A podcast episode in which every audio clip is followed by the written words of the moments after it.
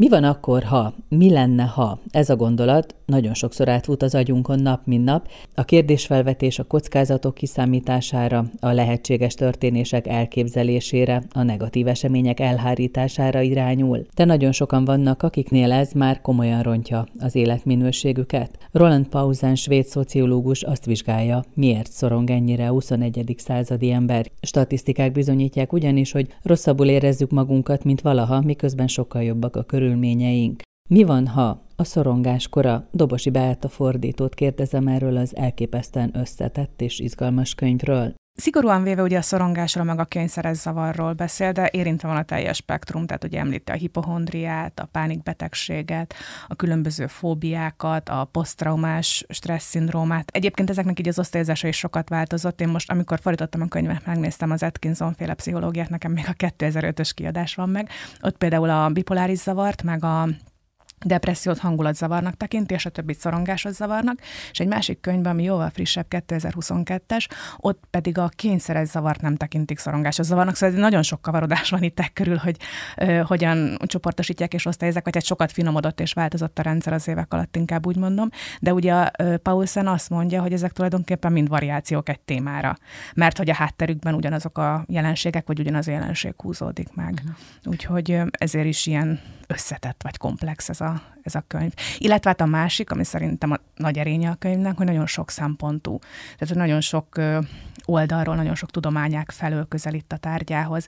Pszichológia, pszichiátria, szociológia, antropológia, etnográ- közgazdaságtan, etnográfia, etológia, filozófia, történettudomány, eszmetörténet, tehát hihetetlenül sok oldalról világítja meg a kérdést, és ez is ugye így hozzájárul a, a komplexitásához, meg ahhoz, hogy egy ilyen nagyon tág kontextusba tudta helyezni a kérdést. Azt mondod, hogy arról volt szó, hogy mi áll a jelenség hátterében, vagy ezeknek a betegségeknek a hátterében. Erről majd beszéljünk, mert nagyon sokféle minden áll ennek a hátterében. De induljunk az alapgondolat, mit akar a szerző? Mi az, amit meg akart magyarázni feltétlenül, vagy meg akart mutatni? Hát igazából onnan indulhatunk el, hogy ezek a pszichés zavarok, vagy rendellenességek, ugye így az utóbbi időben, egy 21. századra rendkívül elterjedté váltak. Most két statisztikai adatra emlékszem hirtelen, ami alátámasztja ezt a kijelentést. Az egyik a kényszeres zavar, ami például az 1970-es években az Egyesült Államokban annyira ritka volt, hogy teljesen valószínűtlen volt, hogy egy gyakorló pszichológus egyszer egy kényszerbeteggel fog találkozni a rendelőjébe. Ez, ha jól emlékszem, ilyen 5000 és 500 százalék közötti arányt jelentett a népességen belül. Ehhez képest már az egészségügyi világszervezet adatai szerint világszinten két 3% ember érintett a kényszerezzavarban. A másik pedig a depresszió, ami még döbbenetesebb adat. Ha jól emlékszem, 1990-ben ez volt a negyedik vezető megbetegedés a világon, ezek mind az egészségügyi világszervezet adatai. Majd 2000-re a harmadik helyre került, 2010-re a második helyre, és 2017-ben jelentették be, hogy bekövetkezett az, amit egyébként csak 2030-ra prognosztizáltak, hogy már nem egy szomatikus betegség, a vezető megbetegedés a világon, hanem a depresszió. És ha megnézzük azt, hogy mondjuk a nyugati világban, ugye azért mindig ilyen Egyesült Államokbeli, meg nyugati világbeli példák vannak, mert ott végzik ezeket a felméréseket jellemzően. Tehát, hogyha mondjuk megnézzük a nyugati világban, hogy egy adott évben hányan tapasztalják magukon egy ilyen pszichés zavarnak a tüneteit, akkor teljesen döbbenetes számokat kapunk. Az Egyesült Államokban minden negyedik ember érintett, valami hasonló adat van Nagy-Britanniában és Ausztráliában is, Kanadában és Franciaországban meg minden ötödik. Tehát ez nagyon elharapozott, holott ugye soha nem éltünk még ilyen jól, mint, mint ma. Tehát az valahol szerepel a könyvben, úgy ugye ma a legszerényebb jövedelműek is jobban élnek, mint egy középkori király. Ehhez képest, amikor a 14. században, amikor vérhas, meg mumps, meg pestis, meg himlőjárványok tizedelték az embereket, meg magas volt a csecsemőhalandóság, érthető, hogy rosszul érezték magunkat, de ma miért? Miért vagyunk ennyire rossz lelkiállapotban? És ez adja a kérdést, hogy, hogy vajon mi van ezeknek a rendellenességeknek a hátterében. És mi van? nagyon, nagyon nehéz ezt megfogalmazni, de ugye az ember azt mondhatná mindebből leszűrve, hogy az, hogy sok a veszíteni valunk, túl sok a veszíteni valunk. Ez bejátszik, de ez csak egy szegmens a dolognak. Igen, tehát azt nagyon sokan próbálták már megmagyarázni, hogy, hogy milyen ezeknek a rendellenességeknek a hátterében volt egy halom elmélet. Egyesek ugye ilyen agyi rendellenességekből indultak ki, mások inkább erkölcsi oldalról közelítettek a kérdéshez, de mindegyik elmélettel az volt a gond, hogy azt nem mondta meg, hogy mi volt ezelőtt, tehát mondjuk miért jön létre egy ilyen agyi rendellenesség, mi előzi meg ezt az egészet, és Paulsen azt a választ adja erre a kérdésre, hogy igazából nem is egy egyéni korképről van szó, hanem egy kollektív jelenségről, ami látható a társadalmon, a munkán, a törvényhozáson, a technológián, mindenem meglátszik, ugyanis a modern ember gyakorlatilag képtelen együtt élni a bizonytalansággal hogy nem tudjuk elfogadni a bizonytalanságot, és ez az, ami aggódást vált ki belőlünk, szorongást vált ki belőlünk, kényszercselekvéseket vált ki belőlünk, stb. stb., hogy minden erre vezethető tulajdonképpen vissza. Azt kérem, hogy majd mondj olyan példákat, amelyek megmaradtak benned, miközben a könyvvel dolgoztál. Uh-huh. De számomra az egyik legmegdöbbentőbb dolog az időfaktor volt, az időtényező. Igen, nekem is egyébként pont az idő, Igen? illetve hát az időfelfogás történelmi változásai jelentették az egyik leg, nem tudom, revelálóbb élményt ebben a könyvben, mert ugye abból indul ki a szerző, hogy volt az emberi történelmének legalább egy 200 ezer éves időszaka, amikor ugye nomád vadászó gyűjtögető életmódot éltünk, ami azt jelentette, hogy reggel felkeltünk, összegyűjtöttük a bogyót, gyümölcsöt, gombát, tojást, ami aznapra kellett, elfogyasztottuk, és másnap kezdődött az egész előről. Tehát, hogy nem volt szükség arra, hogy tervezzünk. Mert ugye egyik napról a másikra éltünk, mindig annyi élelmet szedtünk össze, amennyit éppen aznap elfogyasztottunk, és nem raktároztunk, nem aggódtunk a kártevők miatt, a mostoha időjárás jelenségek miatt. Az örök jelenben élt az ember, és nem gondolkodott előre a jövő felé. Ezzel szemben ugye a mezőgazdasági forradalommal megjelent ez a jelenség, hogy az ember megtermelte a élelmét, és el kellett kezdeni azon aggódni, ugye, hogy milyen lesz az időjárás, nem lesz-e asszály, nem lesz-e tűz, vagy villámcsapás nem érje a növényeket, amiatt rossz lesz a termés. Izgulni kellett azon, hogy nem tudom, ne rohadjon meg a raktárba, ne menjen tönkre, elég legyen következő tavaszig, és az ember elkezdett előre tervezni a jövőre. És a 21. századra ugye eljutottunk oda, hogy meg nem született gyerekeknek nyitunk bankszámlát, meg a radioaktív hulladék százezer éves lebomlási periódusára próbálunk tervezni. Mm. És ugye ez alapvetően befolyásolja a gondolkodásunkat is. Egy másik okként nevezi meg, egyébként a rossz közérzetünk egy másik okaként a túl sok gondolkodást, ami ugye nem csak a nyugati orvoslásban, hanem a világ minden táján megjelenik, akár az ilyen természeti népek körében is, hogyha ott végeztek felmérést, ott is sokan panaszkodtak a túl sok gondolkodásra, ami fejfájást okozott, meg zúgást hallottak a, a fejükben a túl sok gondolkodás miatt. És nagyon érdekes volt, hogy általában nem a jelenre gondolunk, hanem előre előre meg hátra gondolkodunk, ami azt jelenti, hogy vagy ilyen múltbéli kirándulásokat teszünk, és azon rágódunk, hogy mi lett volna, ha, mit kellett volna tennem, mi történt volna, ha nem azt mondom, hanem ezt mondom, vagy a jövőben vagyunk, és tulajdonképpen még elő nem állt helyzeteket próbálunk megoldani. De szerintem ezen mindenki rajta kaphatja magát a hétköznapokban. Én például határozottan tudom, hogy így szoktam gondolkodni. És ugye ez is az időfelfogással van kapcsolatban. Igen, de azért ez egy általános érzés, de hogy lesz ebből depresszió, vagy hogy lesz ebből ebből állandó szorongás? Hát, hogy nem tudjuk elfogadni például azt, hogy a jövőnk bizonytalan.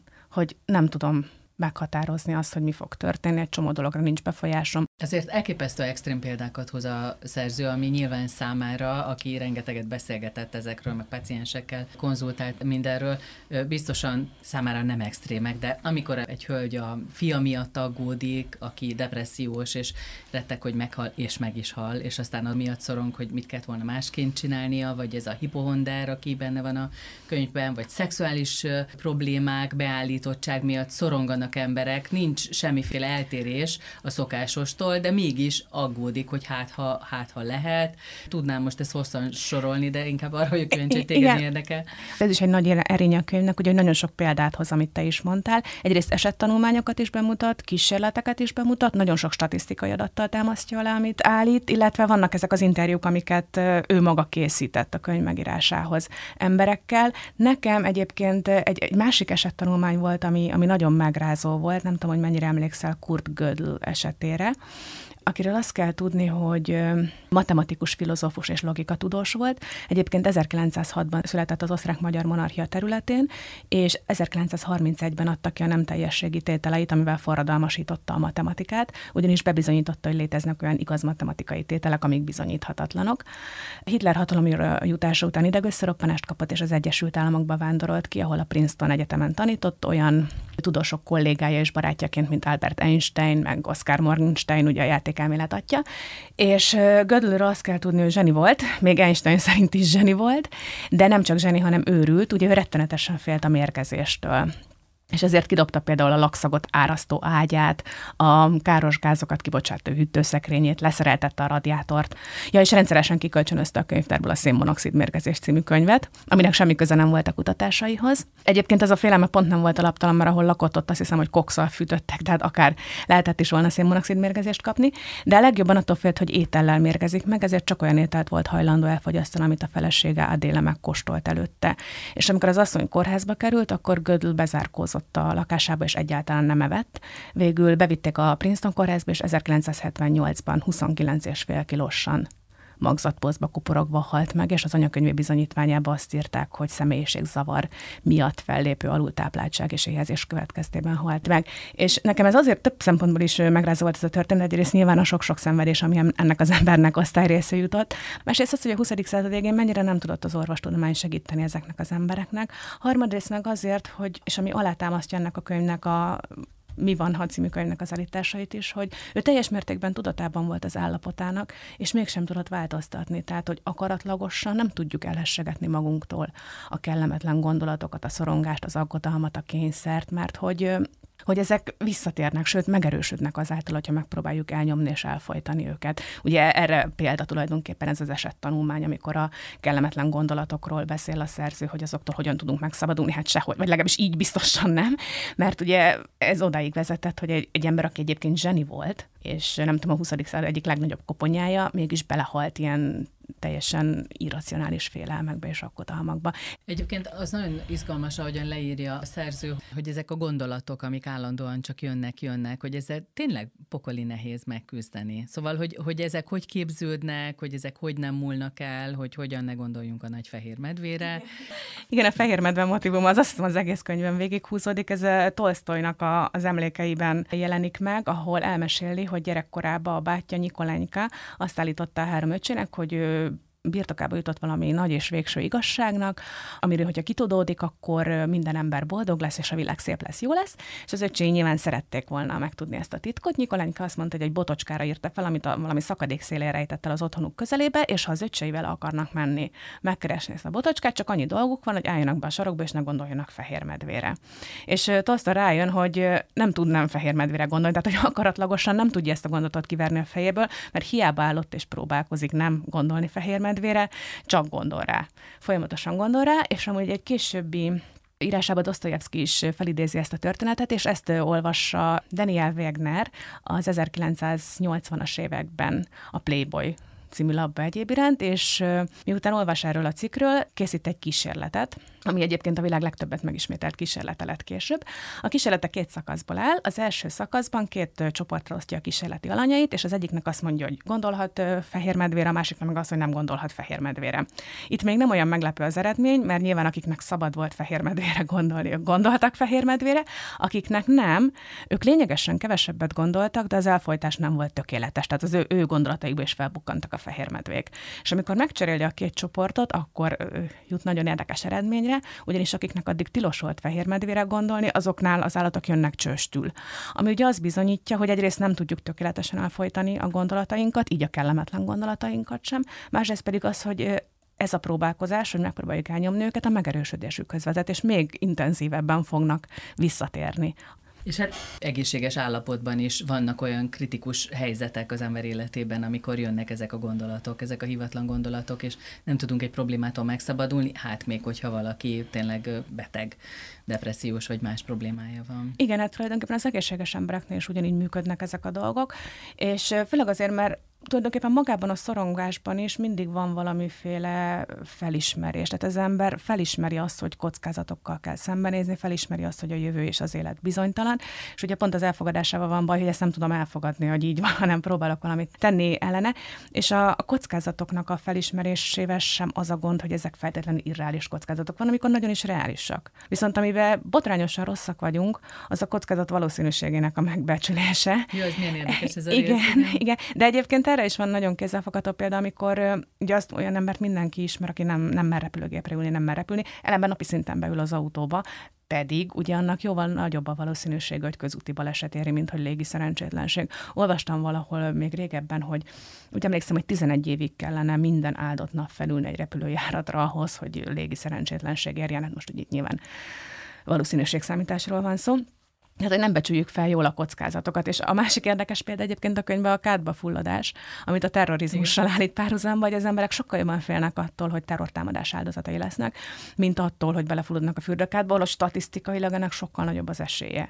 Ami persze nem azt jelenti, hogy mondjuk a terrorizmus az nem egy reális kockázat, tehát azt hangsúlyozom, hogy ezek reális kockázatok, csak ugye a valószínűségüknél lövünk mindig nagyon durván mellé. Még a hivatlan, kéretlen gondolatokról jutott eszembe az a hölgy, aki rettegett a ráktól. Emlékszel arra? Igen. Hogy annyira döbbenetes, hogy semmilyen más betegségtől nem félt, holott volt neki, csak ettől, de hogy minden héten valami más. Igen, igen, és ugye ez a hipohondria név alatt fut tulajdonképpen ez a mentális zavar, de Paul szerint ugye ez is hozzátartozik ehhez a, a teljes spektrumhoz, amiről szó van.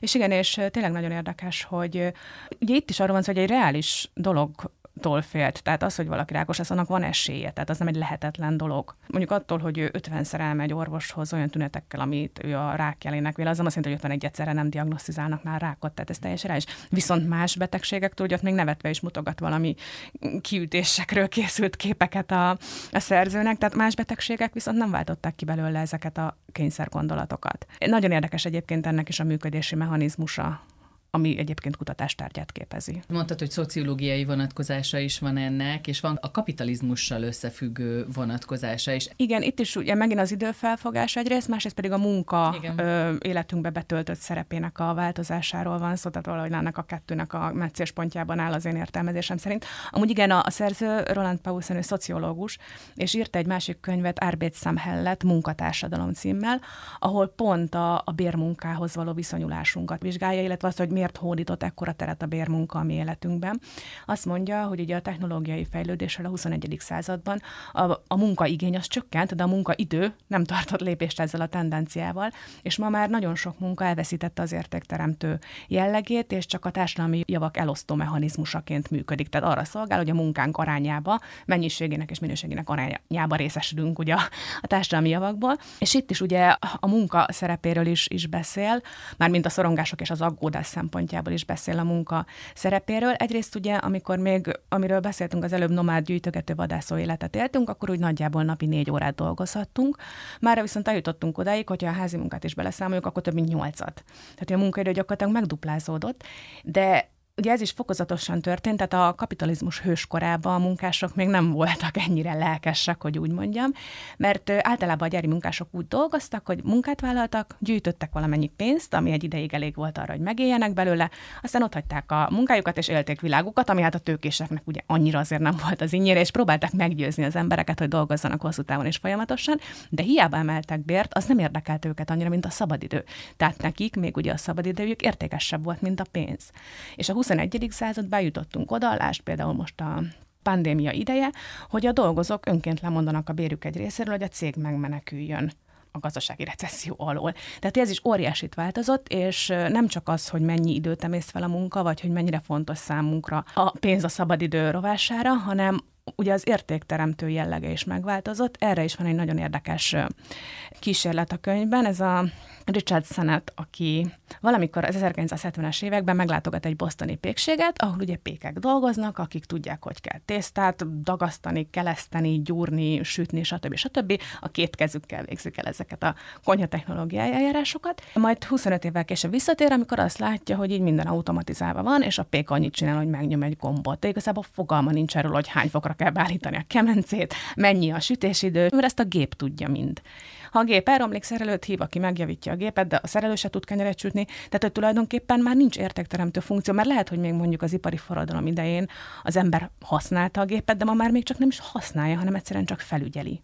És a másik oldalról pedig, itt most visszatérve egy kicsit a szorongásokhoz, hogy a munka mégis egy ilyen biztonságos kikötő lett a, az életünkben. Nem tudom, hogy arra a részre emlékszel amikor Erlich Hochschildnak a, a vizsgálatát mutatja be egy cégnél végzett vizsgálatokat, és ez egy nagyon jó menő cég volt, aki sok profitot termelt, és ezért munkaidőkedvezményt ajánlott a dolgozóinak. El lehetett menni gyereknevelési szabadságra, nyaralásra, lehetett részmunkaidőt választani, otthonról dolgozni, és az volt a döbbenetes, hogy 21 ezer munkavállalóból 53 élt a lehetőséggel, egyébként mind nő volt, és a többiek nem. És amikor elkezdte a, a Hochschild azt a kérdést boncolgatni, hogy de hát miért, pedig amúgy nagyon feszített ütemű volt a munka a cégnél, akkor az emberek többnyire azt válaszolták, hogy a munka sokkal biztonságosabb. Tehát, hogy van egy szabályozott világ, hogyha reggel felkelsz, bemész dolgozni, pontosan tudod, mit kell csinálnod. Pontosan meg vannak húzva a határok, le vannak osztva a kártyák, meg van a viszonyrendszer, és a családélet, az emberi kapcsolatok, azok kaotikusak ehhez képest, az ugye nincs ennyire szabályozva az a világot, bármi megtörténhet. És ezért az emberek sokkal jobban szerették ezt a szabályozott világot, mert hogy a bizonytalanságtól, ami a magánéletükbe várt rájuk, tartottak.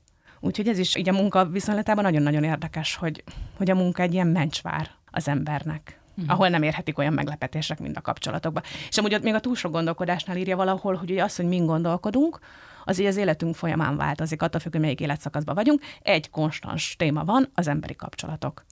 Az a kamaszoktól kezdve a nyugdíjasokig mindenkit foglalkoztat. Pedig mennyi olyan ember van, olyan boldogtalan ember ebben a könyvben, aki képtelen volt párkapcsolatra, vagy társas kapcsolatban, vagy házasságban élni. Ugye hát nyilván a betegségük el is szeparálta őket. Gondolom ez a környezetnek sem lehet túl egyszerű, vagy hát főleg annak, aki olyan közvetlen környezetében él egy ilyen beteg embernek, hogy nyilván ez nagyon-nagyon igénybe veszi, vagy szerintem nagyon sok háttértudás. Azon túl, hogy empátia, nagyon sok tudás is kell hozzá, hogy tud, hogy hogyan kell hozzá viszonyulni és viselkedni. Hogyan, hogyan tudod ezt az egészet enyhíteni, vagy kezelni, tehát úgy saját magadban is gondolom, nem csak a másik szempontjából. Emlékszel arra a fiúra, aki, és aztán a szerző szerzőnek ismerőse volt, én úgy emlékszem. Ugye gyerekkorától ilyen különc volt, furcsa fiú volt az iskolában, és depressziós is volt, és, és kezelték is, és gyógyszereket kapott, amit rosszul volt, emlékszel? Igen, tehát egy osztálytársról van szó, akit már gyerekkorától pszichológushoz, pszichiáterhez nem emlékszem pontosan hova hordtak, antidepresszánsokkal tömtek,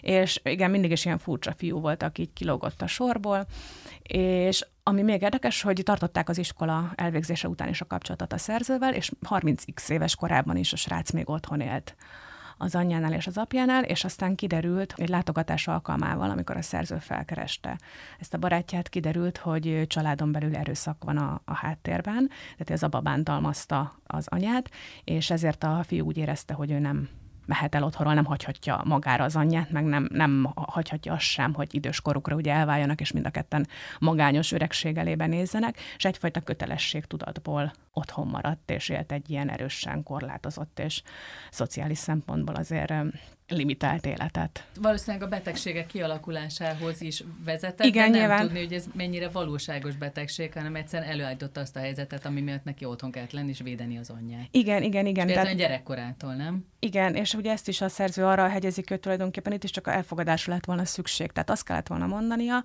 hogy ő nem beteg, tehát ő nem pszichésen zavart ember, hanem az ő reakció az egy teljesen természetes és egészséges reakció erre a szituációra, amiben ő van. Ugye felmerül az a kérdés is, hogy lehet egyáltalán mentális betegségekről beszélni. Ez például Thomas Szász, a magyar származású amerikai pszichiáter képviselő, aki a problémájukban akar segíteni az embereknek, mert ezt nem tekinti betegségnek. De felmerül az a lehetőség is, ugye, hogy minden diagnózis, ugye a diagnózisok nem kórállapotokat írnak le, hanem szituációkat. És erre nagyon jó példa ugye a gyász, ami még az amerikai diagnosztikai kézikönyv előző kiadásában, a negyedikben kivétel volt, tehát nem lehetett depresszióval diagnosztizálni azt, aki az elmúlt két hónapban veszítette el egy közeli hozzátartozóját, mert az a gyászreakció volt, Jó. amit egy természetes, normális, egészséges folyamatnak tartottak. De az ötödik kiadásban, ami most aktuális, ez megváltozott, már nincs ez a kitétel, tehát nyugodtan diagnosztizálható depresszióval az, aki az elmúlt két hónapban veszítette egy közeli hozzátartozót, vagyis medikalizálták tulajdonképpen a gyászt, a gyászreakciót orvosi kezelés tárgyává tették, és ugye nagy kérdés, hogy hogy ez így helyesen, mert hogy ugye az érzelmeink itt erősen egy szituációhoz köthetőek, mint ahogy a, a barát esetében is. Tehát lehet, hogy igazából minden diagnózis szituációkra vonatkoztatható. Sorban legalábbis a könyvben felmerül ez a lehetőség, hogy így is lehetne ezt értelmezni. Az elfogadás egyébként egy nagy téma, azt hiszem egy egész fejezet szól erről. Igen, az utolsó nagy pillére a könyvnek az ugye, amit tegyünk, kérdésre próbál válaszolni, tehát valamiféle megoldást akar kínálni ezekre a problémákra. És az egyik lába ennek ugye a szorongás elfogadása, a másik a szorongás csillapítása egyébként, illetve a terepen túli lehetőség, akkor most már a harmadikat is elmondom. Tehát igen, a szorongás elfogadása az egy eléggé hangsúlyos válasz a kérdéseinkre, de azért ezzel is csinyán kell bánni. Ugye ő is kiemeli azt, hogy ha csak azért fogadok el valamit, hogy megszabaduljak tőle, az úgy ugye nem az igazi. Tehát, hogy így ez így nem járható. A másik pedig, amit kiemel, hogy a, ezzel az elfogadással vissza is lehet élni. Azt hiszem valami csapatépítő tréninget említ, vagy nem tudom, tehát valamilyen tréninget említ, ahol a cég dolgozóival ezzel a címszóval az elfogadhatatlan munkakörülményeket akarták volna elfogadtatni. Tehát én nagyon csinyán kell bánni ezzel a dologgal, meg ugye lehetséges az, hogy úgy elfogadom általában, hogy az életem bizonytalan, elfogadom az életemet olyannak, amilyen, de az adott élethelyzetemet nem kell elfogadnom. Erre nagyon jó példa a süllyedő hajó, mert hogyha süllyedő hajón állok, akkor a halálfélelmem teljesen indokolt, ebből kifolyólag indokolt elfogadnom, viszont ez nem jelenti azt, hogy nem kell keresnem a túlélés vagy a megmenekülés lehetőséget. Tehát attól, hogy halálfélelmem van, még kereshetek mentőcsónakot. Úgyhogy én egy kicsit ilyen képlékenynek éreztem ezt az elfogadás dolgot, tehát hogy nagyon nehezen definiálhatónak, hogy most ez alatt mit értünk pontosan. Nem is vállalkozom arra, hogy végigvigyük, hogy milyen fejezetek és mennyi megoldási lehetőség, vagy mennyi felvetés van a szerzőtől, de például, amit az öngyilkosokról ír, és azok hátrahagyott leveleiről. Ó, az rettenetes volt fordítani. Hát. Teljes napig azt fordítottam, Tényleg? öngyilkosok leveleit, és hát estére már depressziós voltam. Igen, mert egyrészt azt látod, hogy ha abban az állapotban valakivel találkozik, aki átbillenti, akkor véletlenül még mindig él az illető legalábbis sokszor biztos pillanatnyi döntés, de ugye arról is van valami statisztikai adat, most nem emlékszem a számokra, hogy hányan fontolgatják az öngyilkosságot, hányan vannak olyanok, akik el is tervezik, tehát akiknek konkrét terveik vannak. És ugye ott, bár persze nyilván az, hogy megteszi vagy nem, az lehet egy pillanatnyi, pillanatnyi dolog. Igen, de hát az borzasztó volt. Nagyon sokan voltak, akik a szeretteikhez szóltak a búcsúlevelükben, és bocsánatot kértek, ők voltak a többség, de voltak olyanok is, akik, akik konkrétan vádolták Igen. a hátrahagyottakat. Volt olyan, aki százalékosan leírta, hogy ki mennyit ártott neki, Igen. amivel Igen. eljuttatta erre a pontra, ugye, hogy ő eldobja magától az életet. Igen. Nagyon sok ilyen dühött hangúírás is volt, de még mindig Vagy ezek... aki bosszúból lett öngyilkos, Igen, nem? igen, igen, igen, de azért az érdekes, hogy még mindig ezek az írások, tehát a vádaskodó és dühös hangú búcsúlevelek voltak kisebbségben, és a többség ugye bocsánatot kért, és azt mondta el, hogy mennyire szereti a családtagjét, meg a hozzá közel álló embereket. Azt kérem, hogy amiről még nem beszéltünk, és neked még fontos, azt mindenképpen meséld el. Ugye azt mondtam már, hogy ez egy ilyen nagyon sok szempontú könyv volt, tehát nagyon sok megközelítésből foglalkozik a kérdéssel, ami nekem így munka közben, hogyha ilyen személyes dolgot mondhatok, egyszerre volt lenyűgöző és zavarba ejtő néha. Lenyűgöző azért, mert így amikor este azon kaptam magam, hogy ma fordítottam az ugrópók hálókészítés szokásairól, és Max Weber 27 évig tartó el nem hát házasságáról, valamint az atomórák és az asztronómiai órák feltalálásáról, a mezőgazdasági és ipari forradalomról, a társadalmi konszenzus változásairól, és arról, hogy a varjak Japánban hogy mondják ki a csonthéjas terméseket, akkor így azért eléggé meg voltam lepődve este, hogy igen, változatos napom volt. Zavarba hozom meg azért volt, mert tényleg amikor így az ember, nem tudom, most a maladaptív agyi kapcsolatokról fordítok, és a következő bekezdésben meg mondjuk arról, hogy a kürtös darazsak hogyan javítják ki a megrongálódott fészküket, és akkor csak így pislogtam, hogy hogy én ez most ide. De ez az egész az én pozíciómból fakadt, ugye, mert hogyha valamiről fordít az ember, úgy az elmél a témába, bevallom a kürtős darazsak fészekjavítási szokásairól, hogy magamtól nem tudok olyan nagyon sokat, tehát utána kellett olvasnom dolgoknak, és teljesen belástam magam, és akkor meglepő volt hirtelen a témaváltás, de tehát az olvasó ezt nem fog érzékelni, mert amikor én olvasóként olvastam a könyvet, tehát volt egy ilyen globális képem róla, akkor rájöttem, hogy ez mekkora erény ennek a könyvnek, hogy ennyire sok rétűen és sok oldalról közeledik ehhez a kérdéshez, és hogy tényleg segít megérteni olyan jelenségeket, dolgokat, amik amúgy nekem is hétköznapiak, például az, hogy folyamatosan a múlton rágódom, vagy a jövőt tervezgetem. Tehát ez a sokoldalúság, ez nagyon sokat segít abban, hogy közelebb jussunk legalább a megértéshez. Dobosi Beáta fordítóval beszélgettünk Roland Pausen Mi van, ha a Szorongás kora című könyvéről, ami a Tipotex kiadó gondozásában jelent meg.